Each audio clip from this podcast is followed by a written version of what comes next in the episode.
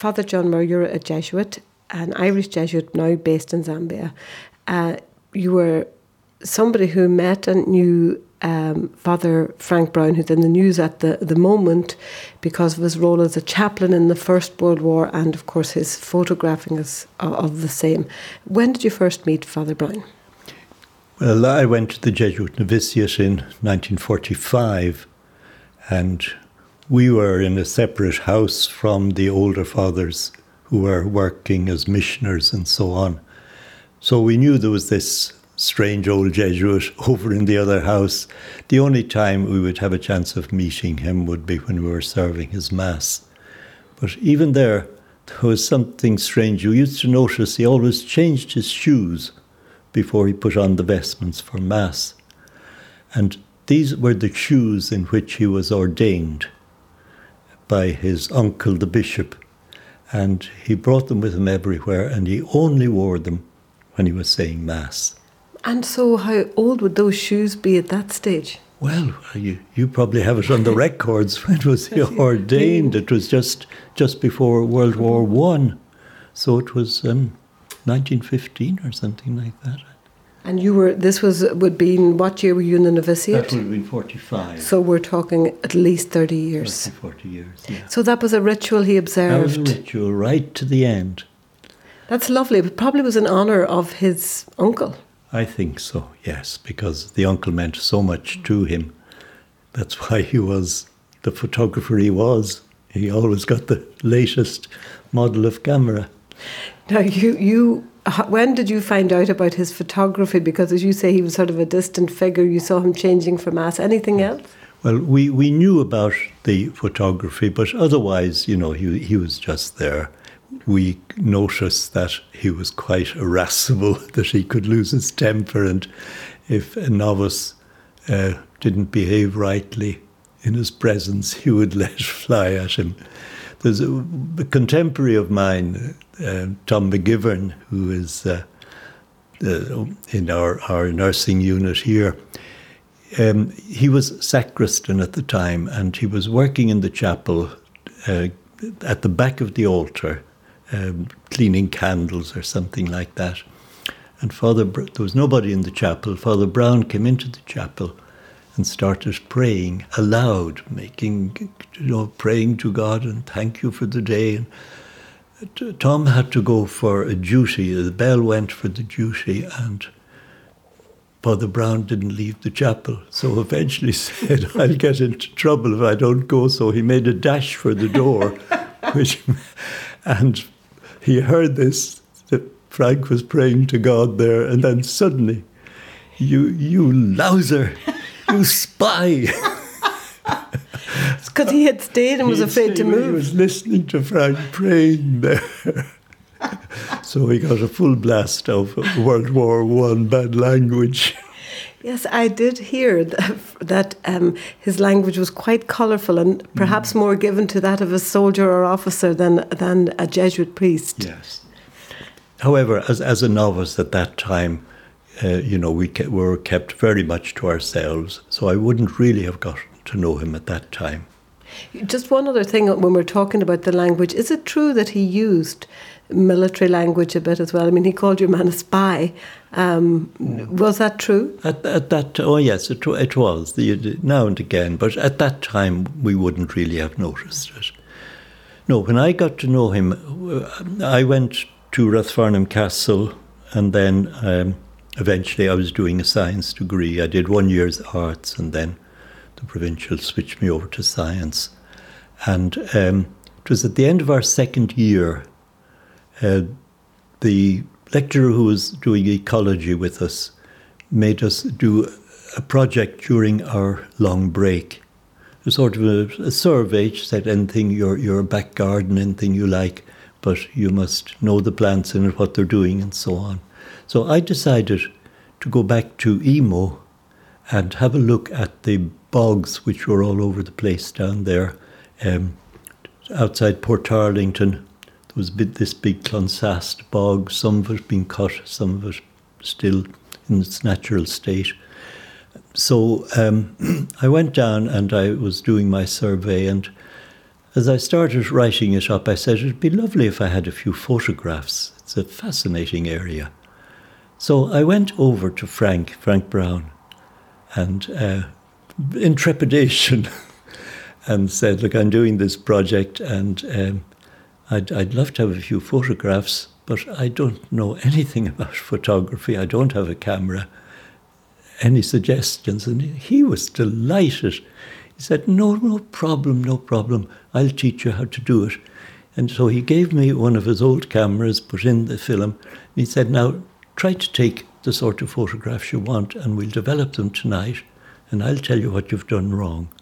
And he sort of took me under his arm there as a student, as it were. And, you know, we looked at the photographs. He said, Oh, no, no, that won't do. No, you're, you're focusing there. You know, he told me everything. You, you, that was, you should have stopped down there, not F8, bring it down to F4.5, you know. And we ended up with a beautiful set of photographs taken with his old camera, an old box camera sort of thing, because he had a very good Leica at that stage. He wouldn't give that to me. So they were delighted. The, the lecturer was saying that was beautiful. How did you manage those photographs? I said, well, it's only half me. I clicked them, but he, he was the man responsible. And where are they now? Do you have them? Are they available? I don't. I often, when, when I was in UCD as professor there, I, try, I don't think they were kept you know, there were only, you know, five or six pages and undergraduates, you know, there weren't. Um, but so I don't know where they've gone. So um, what happened then was that at that time he was doing a series of photographs on the work, the stucco work on the ceiling of the old big houses. A lot of them had been abandoned uh, after we got our independence and were being demolished. And there was some beautiful work there. So he was um, doing a series for some British magazine on these um, roofs.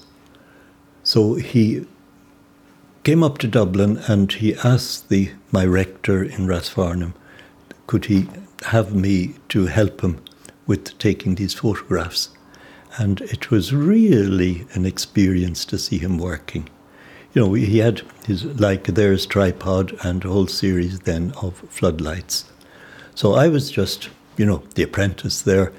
Uh, we set up the lights and he said, okay, let's see how it looks. And he'd be down in his tummy there, looking up and uh, say, uh, just move that light there, just back, back about a foot or so. No, no, that's not right. No, less. Bring okay, hold it, hold it. We've got that right. Now, the one on the other side, we would take at least a quarter of an hour, 20 minutes, half an hour before he would click. Everything had to be just right. And, you know, when we'd get, hold it, hold it, we have it, we have it. and just click, click, always take two, and then. And it was such an experience for me. And I was out, you know, several times with him then doing that. And he he got quite um, a, a, good royalty from the magazine, and all that money went to the Chinese mission. Oh, really? I was. I thought you were going to say he bought more cameras with no, it or something. No, he had. He had his, his cameras were, were there. So he, um, you know, he'd, he'd tell me. He said, "Oh, John, you know, I sent off five thousand for the the Hong Kong mission yesterday." Five the checks came in. Oh, it was big sums. You know, they were. It was a very posh sort of magazine. You know, hunting and horses and all this sort of thing, and so they were able to pay him quite a bit for it. And listening to you, it's clear. I mean, he was an artist at what he did, really. Oh yes, because if you, if you look in Father O'Donnell's book, when he was um, a scholastic studying in France during the long break, he did a course in Paris on the classical painters and their their composition, analysing how they composed their photographs. And you know, this was as, as a as a young man before he became a famous photographer, and I'm convinced that that was partly the reason that he he was trained how to compose a good painting, and of course, a photograph has to be composed as well. Absolutely, and that is a hallmark of his It- work. It stands oh, out from other photographs. It's it is the composition. you know, it's 20 the, minutes, half an hour to get one photograph of something that's staying there. And uh, he, he, he was really good. And, you know, he'd be making little remarks to me about, you know, getting the proportions right and so on. I learned so much from him. And it was generous of him to ask for you, since you know you were a botanist and you'd been wanting the photographs for your flowers. but Mm, yeah. he then brought you into another Into a wing of his yes, a life. completely different wing. Did you take up photography yourself, or did you just? Well, I did a lot for, you know, uh, more or less for my own technical. For instance, I had a big set of slides in the university there. I don't know whether they're still there, you know, the old transparencies, which covered all the different vegetation types in Ireland. And then whenever I was abroad, you know, some of the big, you know, deserts and the North North America. My sister was living in Seattle at that time, and I, I went over there for a botanical congress, and she brought me around, you know, over the, the ranges into the desert and everything. So I'd all that recorded in in these slides for for my lectures on world vegetation and so on. and taught by the master how, how to at least yeah. you know learn some things that, that would be important That's for you in that work when what did you continue your friendship with him or, or di how long more after that was he alive When I was here in Milltown Park doing my theology, I think it was the year I was ordained. I think it was uh, 58. He was getting very old, and remember on Saturday they used to have a fete here for collecting funds for rebuilding the part of the that had been burnt down in the famous fire. So he was go- going around. We were helping with the fete, and I could see him there. He was dressed in his clerical collar and everything, going around with the camera. And every now and again you'd hear, "Blast it, blast it anyway." and the, the ladies there sort of looking at this cursing priest. So that was on a Saturday. On Monday, I was told Father Browne would like to see you up in his room. So I went up and he said, John, I'm finished. I just can't take photographs any longer. oh dear And it was so sad. He said that I, I faced Saturday was a disaster. And it said they were absolutely hopeless. So he said, Come on over here. And he opened a big cupboard. And there was all his stuff, you know, the, the Leica and the extension lenses and the lights and everything. He said, Take it. I, I'm never going to use them again. And of course, he died the, ne- the next year. You know, he was going down very fast at that stage. So I took them and uh, I brought them out to Zambia. And then the next thing we heard about Eddie O'Donnell's discovery of the photographs and that he was becoming Mr. Father Browne. So I said, Look, I'm not using it much out here. Um, I took a few photographs, but not much. But the, the Leica was, it was a beautiful job. So, so I said, next time I come home on home leave, I'll just give it to Eddie and let it be part of his Father Browne collection. So when I went to his to his community, oh no, he's in America, he won't be back for a few months. So I said, Do you have the key of his room? He said, Sure. So I just put all the stuff on his table. And when he came back, I got, I think, the, the warmest letter of thanks I ever got in my life. He was absolutely said he'd been trying to pluck up courage to write to me in, in Zambia and ask me to leave the camera to him in my will. so we would Diplomatically have as been ever, waiting a Father Eddie. time if we were to make that arrangement. And he said he came back and found it there on his table. He hadn't even to ask me. That's a lovely story of two letting goes because Father Browne let go to you. And, you know, after a very painful day, and it only took him a weekend to let Only go. took a weekend to realise this is it. So I think growing old gracefully, I think, is the grace I need now to be to do it as gracefully as he did. Well, you and certainly as generously. You and know. you made that start by handing it back over to Eddie and the work that he has done with that. But your own work is continuing. Um, I know you're in missionary uh, work in Zambia, but um, you got a letter today from a, a former student from UCD. Tell us that story. It's a great story. Oh, yes. Uh, there's a thing called the yellow poppy. Poppies are red, but there's a species that's yellow, and so it's very easy. If you know anything about botany at all, it's very easy to see it and recognize it. It's extremely rare in Ireland. And I got this letter from a man called Gillian Roden that's working down in the West, and many ecologists still. And a beautiful picture of this plant close up. And he said when he found it down there on the shore in Aughinish, I think it was, that he looked up the literature and he discovered that it hadn't been seen in Ireland in that area since 1966. And there was a Professor John Moore from UCD had spotted it. He said it had never been seen since that.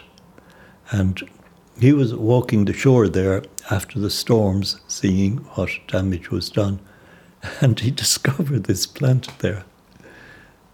So he, he took a beautiful photograph of it and sent me this letter. Was it just one, John? He just one, One plant, plant. in in the in the photograph, My yeah. So it was probably a seed that had buried there. Poppy seeds are famous for being um, very long lived, and that it was uprooted. The seed came to the surface and was able to germinate uh, because of the storms last winter.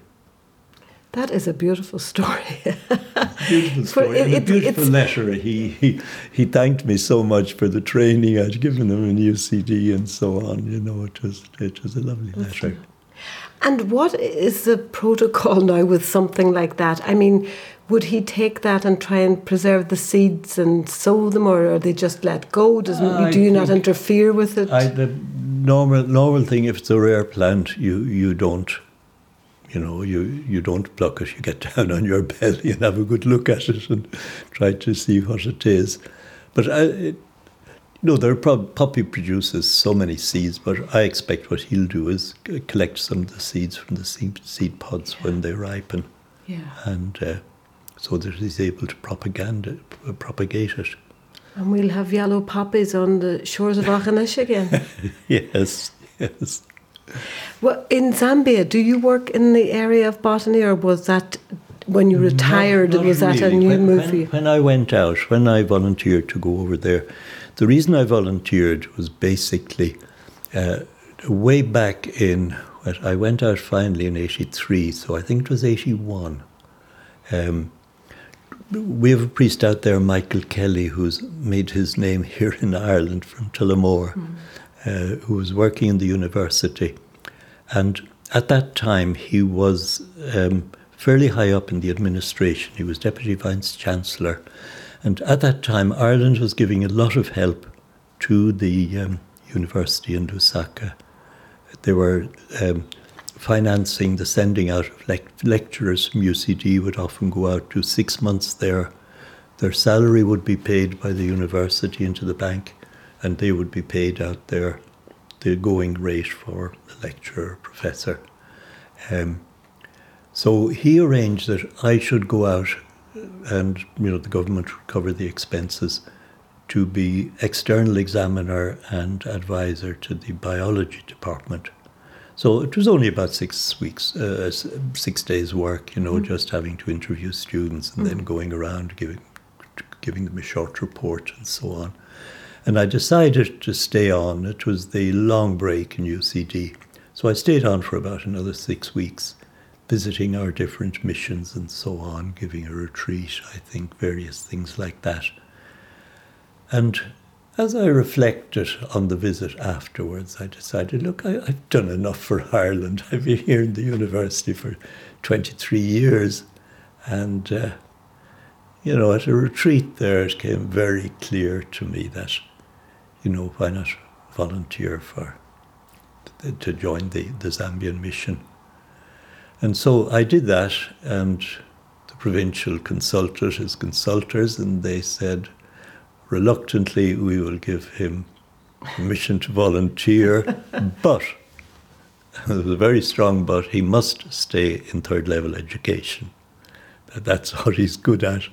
So they didn't want me going off to be into a nice, comfortable country parish priest. so I went there, and there was some. Michael Kelly was arranging the whole thing, and he said, Fine, I've arranged for you to join the biology department, etc. And two days before I was due to fly out, there was a telegram, there were no emails in those days, saying something has gone wrong with the job in Unza, but come anyway. So I went to the provincial. It was Father Joe Dargan who died Recently, a few weeks another ago. great man. Oh, great man. So he said, What am I to do? You know, my consultors were so strong, they didn't want you to go unless you had a job there. And he said, I know what I'll do. Bishop Corboy is in hospital having a hip replaced. I'll get his advice. And that's another Jesuit who'd been made a bishop. He'd been and made, he was the first yeah. bishop, the Monze was the, Yeah. the, the third diocese to be set up. And without any experience of Africa, he was a professor here, professor Yes. of churches. He, um, he was sent out, and he was a great success. But um, he was the wise man, so the provincial went along and told him the story. So he said, What did Michael say? Michael Kelly. He said, You can trust whatever Michael says. and, uh, well, he, uh, Michael told in this telegram, said, Come anyway. So he said, All right, send him. Great. So that's how I got out. And here I was, landed there, state and third level education, no job. And so there was, there was I tried applications here and there. I um, there was a job right into my barrow in the agricultural department. They were wanted to move into ecology, and of course I was an, an ecologist. That was my field. So I did all this, you know, application, all what a wonderful guy I am, and all these wonderful scientific papers and so on. I didn't even get an acknowledgement. oh my goodness.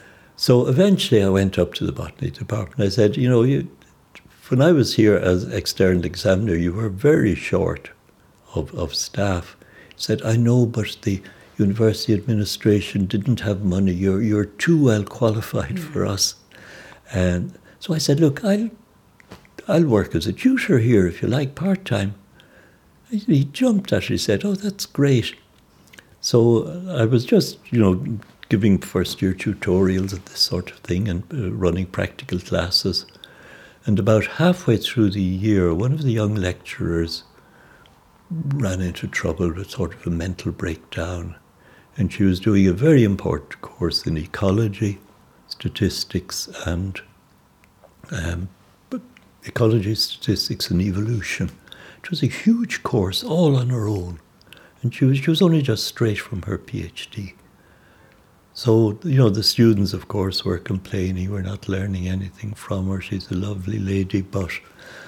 So eventually, the head of the department said, Look, can you hammer together some sort of a course for these? So th- there were three of us there shared it. So he said, I know you're only part time and they're only paying you a pittance. I said, Look, I'm not interested in the money. Because when I came home, they were asking, you know, uh, the, the, when I visited the people in UCD, what are they paying you out there? they said, if, if that happened here, it's below our minimum wage. You know, uh, a farm labourer, somebody Yeah. sweeping the streets, if you pay them less than that, they're in prison. So, but um, so the, at the end of that Zambia- year, then they, they offered me a, a contract. So I was in two, three year contracts there. So I was seven years altogether. Zambia itself, of course, was and is a very poor country that has struggled hard to repay debts that were not of its own making Yes, yes. and got little reward for it in many Yes. ways. Well, that, there was a great achievement of the, the abolishing of the debts. They managed to to get that, and that made a big difference to the economy. And you're there now. Are you still in the university? no, uh, I was. Uh, from there, I moved to Malawi. Um, a really poor country by any standards. Oh yeah, every time I, it makes me so angry. Every time there's a report about Malawi, bracket, the, the poorest country in Africa, mm. that wasn't my perception at all. Okay, for an economist, but the people were so wonderful there. I mean, there's a richness there in Malawi. I spent 12 years there after the university, and how it came about was that um, in the, the national seminary there, um, the theological seminary, there was a lot of trouble there I don't know what it was all about, but there was a visitor from Rome and he said, Look, we have to do something about it. So the, um, the people in Rome got in contact with our general and said, Look, will you tell the Jesuits in Zambia? We weren't in Malawi at that time officially. Tell the Jesuits in Zambia, because Zambia and Malawi, they're very, very similar sort of, you know, tribes and, and language and so on to send three Jesuits there. We want a rector, we want a spiritual father, and we want a dean of studies. Now, at that time, I was living in the same house as the provincial. Uh, he's still he's still still out there, still active, and we knew he was trying to get Jesuits from. He had two people. He had Father Peter Carroll, who was to be the new rector. He had um, Father O'Leary from the United States, who had been trained as a spiritual father. But then he, he needed a third man. So he was asking English speaking provinces of the Jesuits around the world, emailing them, asking them, would they have somebody even for six months just to, to you know, obey the Pope, as it were, and the general. So we'd come to breakfast. Any luck, Jim? Oh no, six refusals yesterday. and you could see it in his face. And, you know, after about two or three of these rather gloomy breakfasts, I said, look, I was, I'm, I'm due for renewal of contract and I was going to draft out my application today. You know, I know nothing about theology. I mean, I did pre Vatican theology, but you know, I can still read. Uh, do you think I'd be any good? Uh, at, at, least I know that age group. I've been teaching them all my life. Well, he jumped at it. I mean, he said, Are you sincere? Are you joking? I said, No. So that's just the way that. Um, you ended up. He said, "Fine." He said, "That's great. That's great." The other two had gone on and had already started. So, at the end of the semester, I said, sorry, I'm not applying for renewal. And uh, I went down there. So I, I had, the, the, that was between first semester and second semester. So I had two weeks there to get my first lectures ready. So I changed from being a biologist to being a sort of theologian, especially scripture. I was very interested in scripture. And did you feel those moves in your life? I'm struck by one you said you prayed about it on retreat, but it's they were sort of more intuitive than say the, a move that you might rationally sit down and do. That were you oh, moving yes, out of a different place? That, that, movement of the spirit, you know, if, when you do the spiritual exercises, all that discernment of spirit is the good spirit, is the bad spirit, and you know we're supposed to be experts in that, helping other people to do that, and well, I had to do it myself.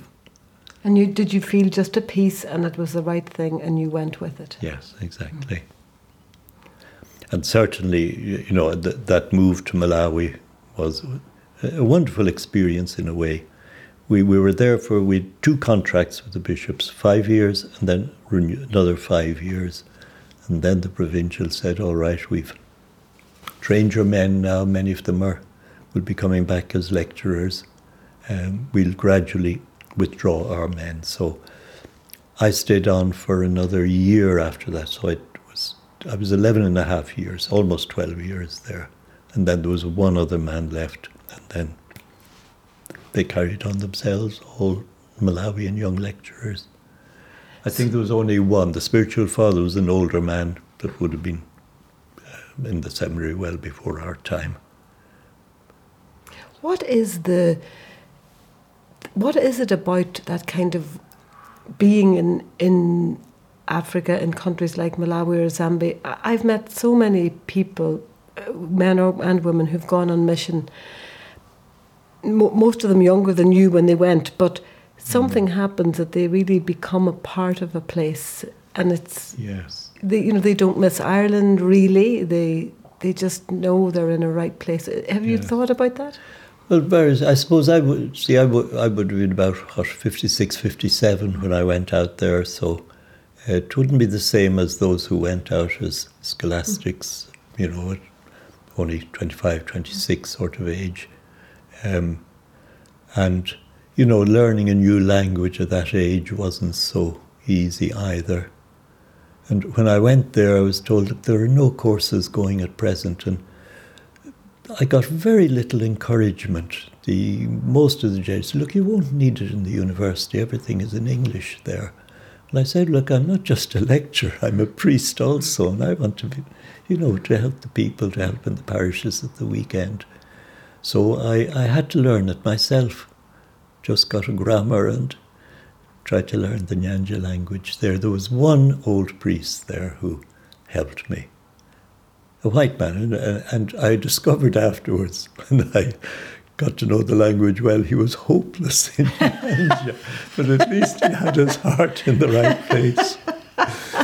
and he used to on a Saturday say, John, I'm, I'm trying to get my sermon together. Um, come up and we'll do it together, you know. And he'd say, okay, now the Nyanja word for that. But in fact, he was very bad at Nyanja. And that's the name of the language, is that's it? the what, language. What the, the word they use, it's the liturgical language in Lusaka.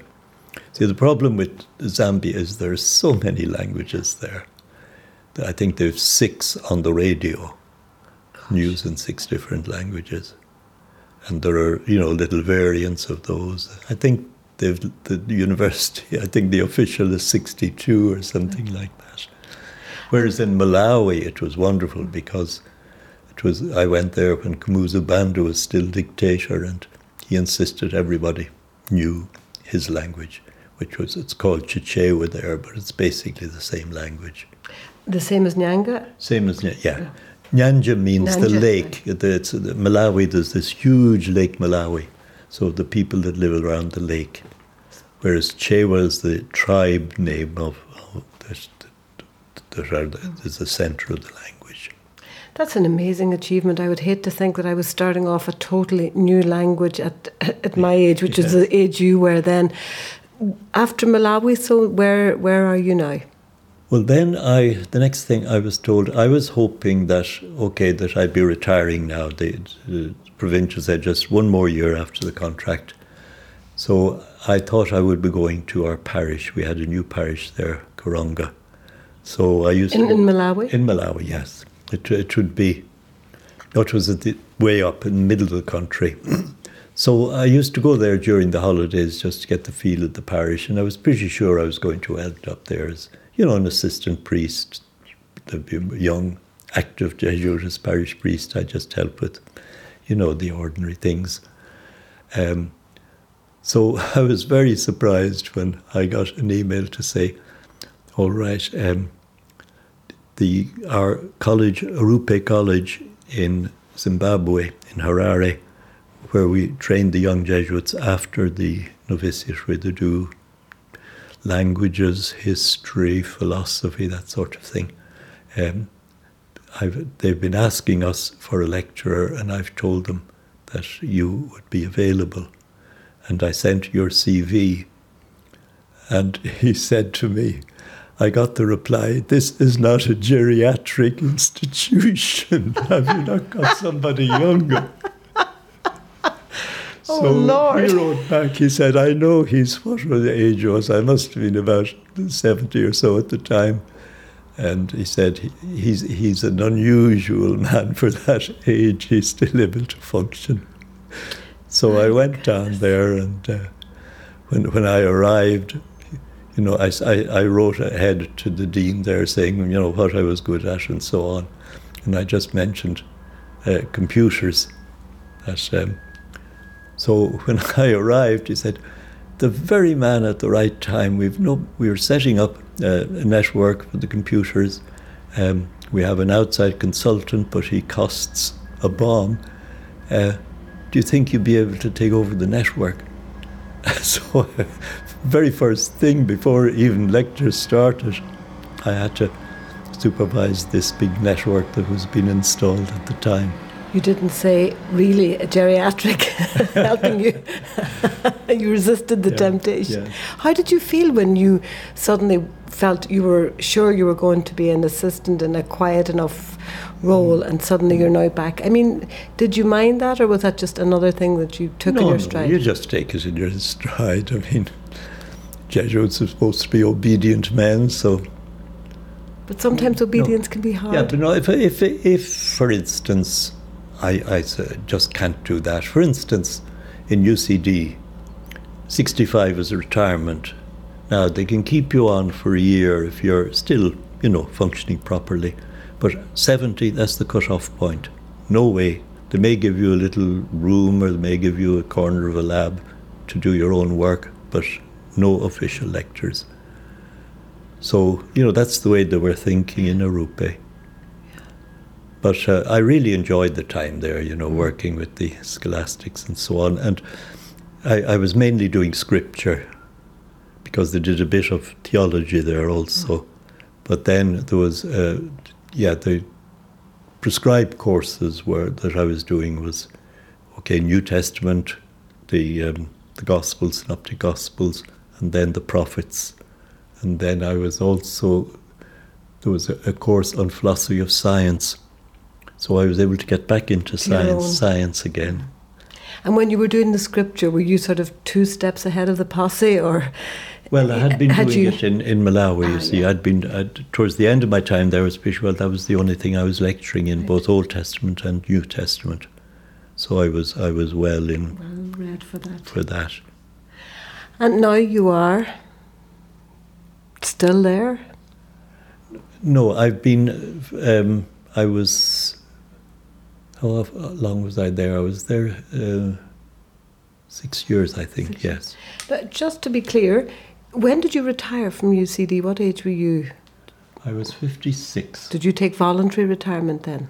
Yes, I thought that I would forfeit my pension, and I went along to the, the bursar there, Michael, and I said, you know, if, if I retire at 56, if I retire next year, will I, will I get a pension? He said, no problem. I said, you know, look at the regulations. How many years were you here? 20, you'll get 23 over 50 or something like that of your present. And it'll, it'll grow with, if, if there's an increase here, your pension. Yeah. So that pension, you know, it, it came straight to the province here. And the treasurer here in Ireland, very because it belonged to the province. I mean, was, I was working as an Irishman. He sends that to Zambia. Great. And so it goes into the Zambia funds. Right. And now, you, w- w- tell me then what happened after we've, we've, we've, we've Arrupe College and then? Yes. Well, Arrupe College, then I was back to Zambia again.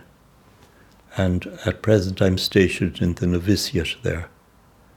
So it's um, that's for no, novices, novice, for young Jesuits, for young, is it? Young young men who want to become Jesuits. So you know, if they express an interest, they're usually in charge of a man that, whose job is to look after these. We call him vocation director. Mm-hmm.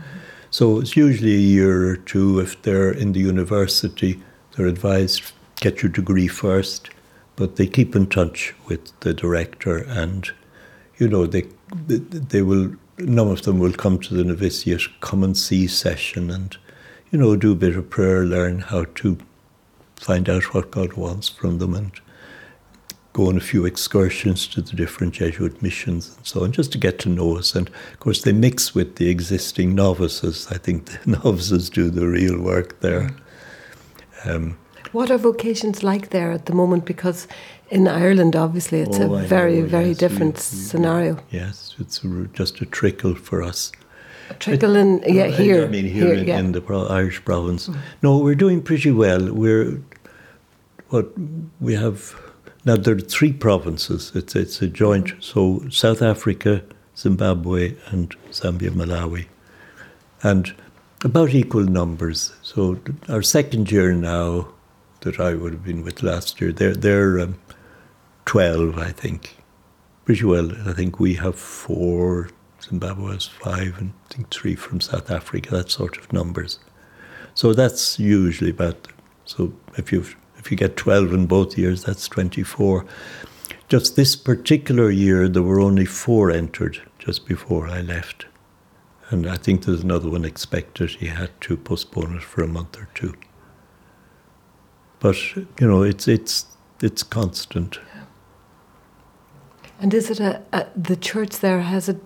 I mean, do you notice a huge difference when you come back to Ireland? We've had our abuse scandals. We've had really fairly um, seismic Oh, I- changes here in Ireland. I'm obviously very interested, you know, with the email, and uh, you know, I, I I get the Irish Times every morning on my computer, and uh, you know, we were really worried about that, but it the it would get into the newspapers there, but it wasn't the big thing it was in Ireland as far as the media were concerned, and on the whole, I think the Catholic Church especially has a very good profile there. You will get a few discontents or pseudo atheists or whatever. Uh, so I, th- that that wouldn't be the problem there. Th- they, if there is a scandal, they'll mention it. But it's interesting, you know, the, the media that the way they've really fallen in love with Pope Francis and so on, and you'll very often get his picture in the ordinary newspapers. Uh, the the big difference, of course, when I come back is the, the, the liturgy, the mass. The, you know, the the Africans they love singing and they sing so well and, and dancing and um, you know a mass without uh, singing somehow or other just doesn't seem right to me. I mean, theologically that's not correct at all, but. Uh, you get so used to, you know, seeing the Sunday masses there, and those choirs are so proud of their performance and uh, they, you know they do it in most parishes especially the the community I'm in out there the the Novitiate it, it, it's it's split into three. There's the novitiate then there's the parish that belong to our community but they're living about a kilometre away um, and then there's the sick bay uh, Chula House, which is right beside the novitiate there. So when I get old and infirm, all I have to do is walk about 50 yards and I'll be in the right place. You're not thinking of coming back then to Ireland. Not really. We, we, when they were planning this um, building, we got a cir- those of us over 70 got a circular. Let's suppose you begin to get old and infirm and amnesiac, etc., etc. Uh, would you prefer to return to Ireland or would you prefer to stay here? So I think what I said, if I still had my faculties and could recognize people and talk to them, but there was some disease, cancer, whatever, I think I'd prefer to go home. Right. And uh, have my friends to talk to. I know many of them would come to visit me. If I was gaga and the old memory gone, etc., I want to stay in, in Zambia. Right. So uh, I don't know which way I'm going. Well, you're I'm certainly getting, no. I'm getting forgetful, I don't see any signs of yet. that. Not not at all. Um, to to finish then, And I'm still teaching. I teach the novices. that's fantastic. And do you mind me asking what age you are now? Uh, what am I? 87. I wish people could see if the Jesuits could market a product for uh, youth. Maybe we could make a fortune, John, and uh, sell it. to live to 90, join the Jesuits. Yeah, and, and look 70, which you still do, and sound that as well. What is, I suppose it ties into my final question. Um, you know, you, you seem so serene and um, so sharp, so in touch with everything, um, and, and very, very serene.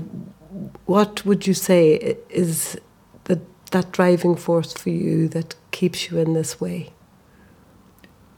Well, I suppose being a biologist, I would tend, first of all, to give the biological question. And just before I volunteered for Zambia, I was living with a small Jesuit community near Belvedere College there in, in an old slum. Um, a number of the young men said, Look, we want to be close to the poor people. We're studying theology, and what's the point in doing it behind closed walls? Mm we want theology for the people. So I was asked to be um, superior there. So I was three years there. And there was a period when they were going to Milltown Park here for their lectures. They also had their meals there. So I was cooking for myself in the evening when I came back from the university. And just as an experiment, I'd been noticing whenever we were out with the senior students on field work, when we come back to the hostel, a lot of them were vegetarian, especially the girls. And they looked very healthy and very beautiful, despite not eating meat like the other fellows. So I said, just try it now that I, am doing my own cooking. So I went on to beans and the usual thing, and I said, I'll give it a month. And I felt great. I said, another month. I said, What's the point? And I don't like meat particularly anyway, except for a few things. And uh, so I started. So when I went out, I was vegetarian, and I've kept it up since. And every time I have a medical check, when I tell the doctor I'm vegetarian, he said, Oh, that explains a lot. He said, That's probably why you're so healthy. That's amazing, isn't it? Mm. So, and would you eat fish? No, no. Um, and any really? flesh. I don't eat fish. I don't eat termites like they do any animal. You just, just stick, stick to, to vegetables, yes. Well, you're a good recommendation for it, I can tell you that. That's for sure. I don't have too many imitators. Actually, one, one of the novices last year started on the vegetarian thing, yes, to try it out. I said, well, no, just try it. But so always be ready to try something new as well and not to be afraid of that unknown. Exactly. exactly. It's been a pleasure talking to you. And uh, you're returning um, to Zambia? In September, towards the end of September. So you're enjoying yourself here in Ireland? Yes, very much so. Very much so. It's great to meet old friends again. And do you be sad going back or are you happy to return? Oh, no, I'm very happy to go back. Very happy to go back.